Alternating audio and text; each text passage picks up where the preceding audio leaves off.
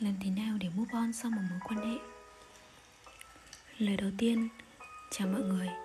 Đây là số phát sóng đầu tiên của mình và mình là Duma Pain mình bắt đầu mở kênh postcard này khi mà mình đang ở trong giai đoạn mông lung về cảm xúc.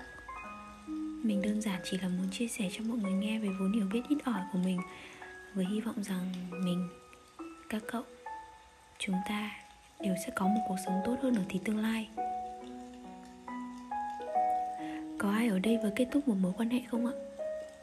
Mình giơ tay đầu tiên nhé thật sự đối với mình, sau tất cả hy vọng mà chúng ta đặt vào trong một mối quan hệ, thì sự chấm dứt chắc hẳn là điều mà chúng ta không hề mong muốn.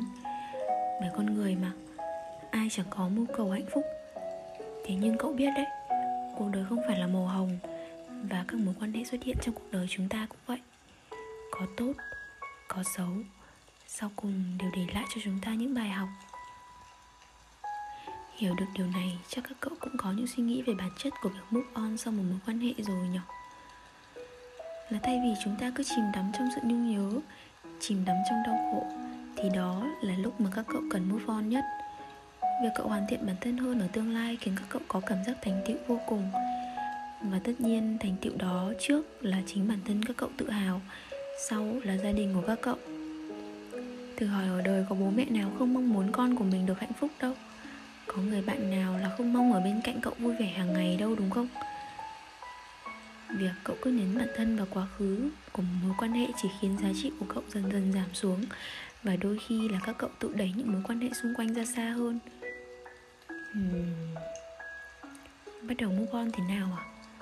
Thật ra mỗi người sẽ có một cách thức riêng để đứng dậy sau những tổn thương. Với mình thì mình lấy người cũ làm động lực.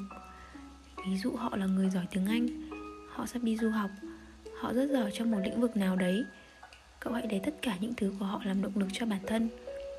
Bắt đầu học tiếng anh, bắt đầu kiếm nhiều tiền, bắt đầu yêu bản thân hơn, bắt đầu nghĩ tới con đường phát triển tương lai của cậu nhiều hơn. Đó, cậu làm được điều đó đã là cách trả lời rằng tôi, hiện tại, rất rất tốt. Không gì tuyệt bằng việc các cậu chứng minh được bản thân cả.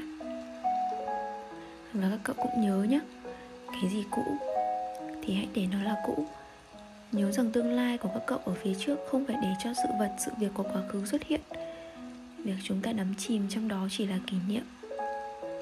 Có khi cơ bản là các cậu không hề nhớ họ đâu. Các cậu chỉ nhớ kỷ niệm đã có cùng họ thôi. Có một câu nói mà mình rất thích. Đó là ngày mai, trái đất vẫn sẽ quay kể cả khi cậu thức dậy với một trái tim tan vỡ từ tối hôm qua. Nào, đây là lúc mà các cậu cần đứng dậy và cho tất cả thấy thấy trái đất vẫn quay vì có cậu ở đây. Và mình là Duma Pain cảm ơn vì đã nghe tới đây. Chúc các cậu có một cuộc đời xinh đẹp.